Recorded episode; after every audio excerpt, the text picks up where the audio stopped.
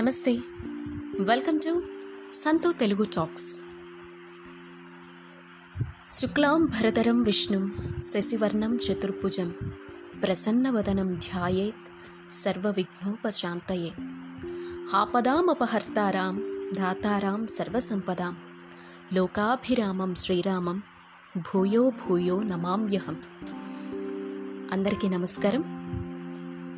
మనం రామాయణం గురించి ప్రతిరోజు భాగాల వారీగా తెలుసుకుంటూ ఉన్నాము.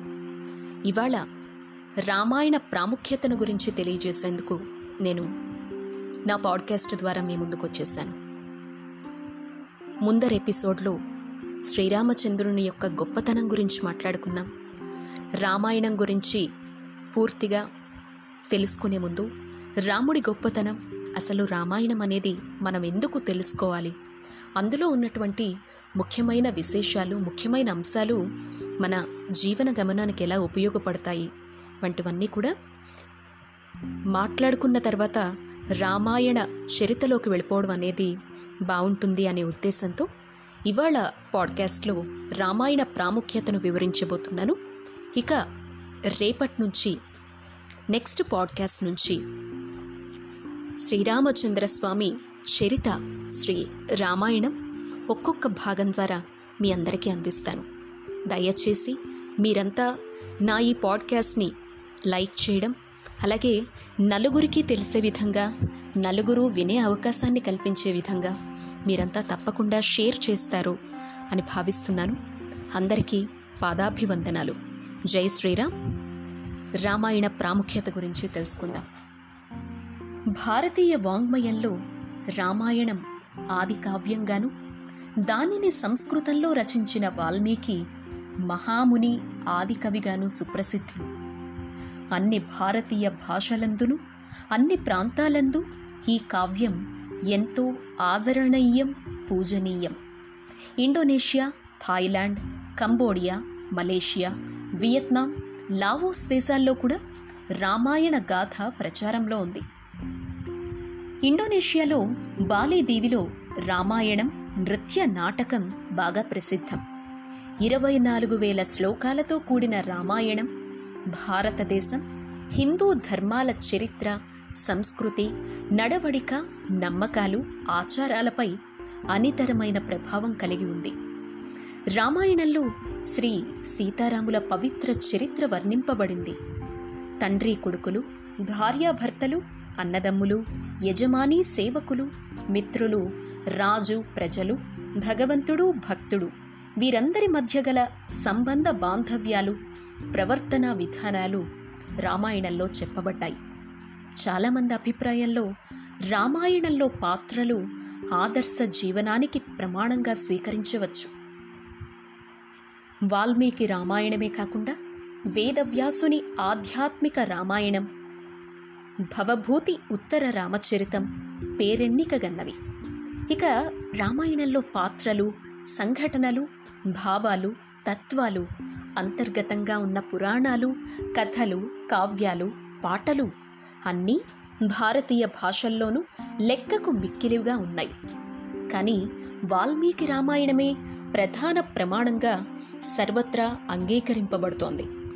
ఆదికవి వాల్మీకి ప్రార్థన సంప్రదాయంగా చాలామంది కవులు స్మరిస్తారు. కూజంతం రామరామేతి మధురం మధురాక్షరం ఆరుహ్య కవితా శాఖాం వందే వాల్మీకి కోకిలం కావ్యం రామాయణం సీతాయాశ్చరితం మహత్ పౌలస్య వధమిత్యేవ చకార చరితవ్రత. రామాయణం ప్రధానంగా సీతారాముల పుణ్యచరితం. ఆంజనేయ భక్తిభరితం. వీరిని గురించిన ప్రార్థనలు ఎన్నో ప్రచారాల్లో ఉన్నాయి.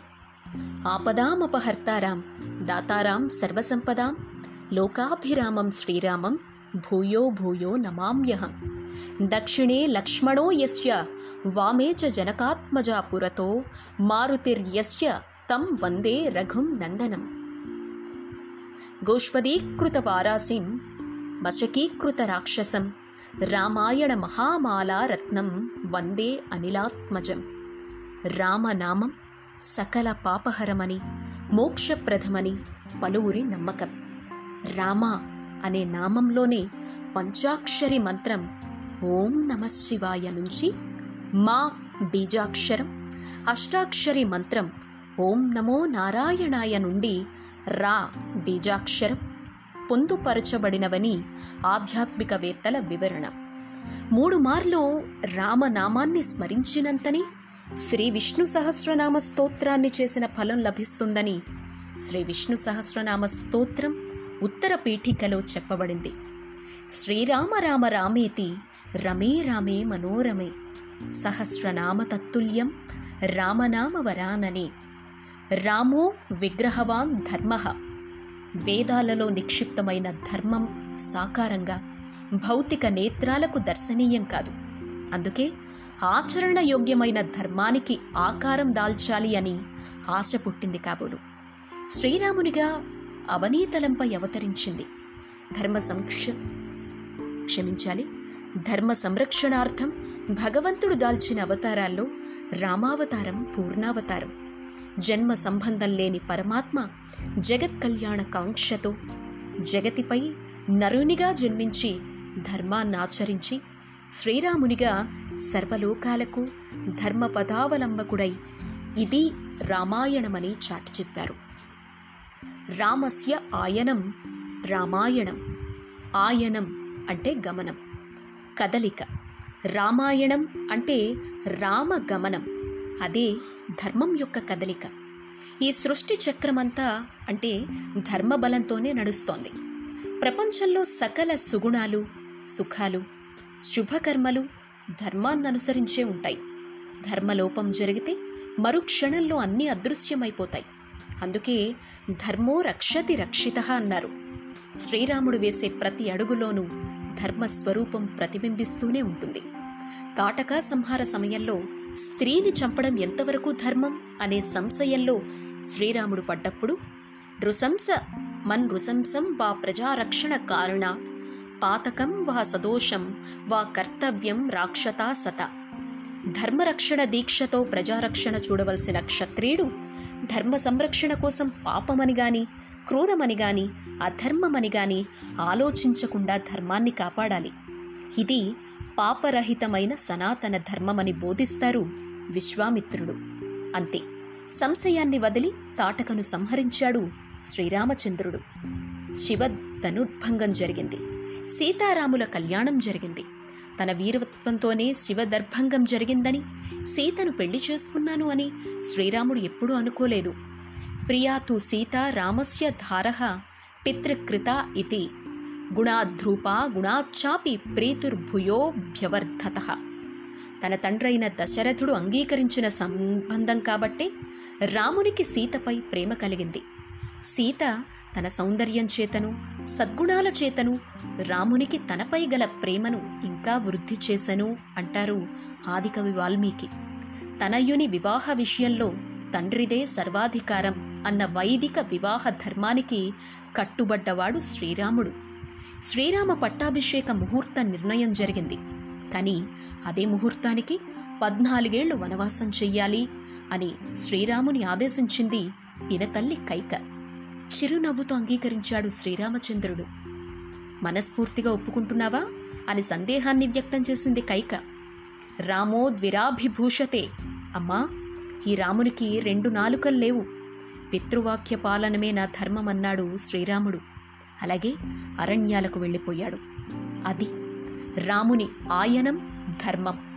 శ్రీరాముని మనస్సు మాట చేత ఒక్కటే. అందులో మార్పు ఉండదు అందుకే ధర్మాచరణ సాధ్యం. అదే చేసి చూపించాడు శ్రీరామచంద్రుడు. ఇది రామాయణానికి సంబంధించి గొప్పతనంతో మనం రామాయణ భాగాల్ని మొదలుపెట్టుకుందాం. ఇక తర్వాత పాడ్కాస్ట్ నుంచి శ్రీ రామాయణం ప్రతి భాగం ద్వారా నేను అందిస్తూ ఉంటాను. తప్పకుండా మీరంతా ఆదరిస్తారు అని. నా ఈ రామాయణానికి సంబంధించినటువంటి సమాచారం ప్రతి ఒక్కరూ తెలుసుకునేలాగా మీ షేర్స్ ద్వారా నన్ను ప్రోత్సహిస్తారు అని మనస్ఫూర్తిగా కోరుకుంటూ జై శ్రీరామ్.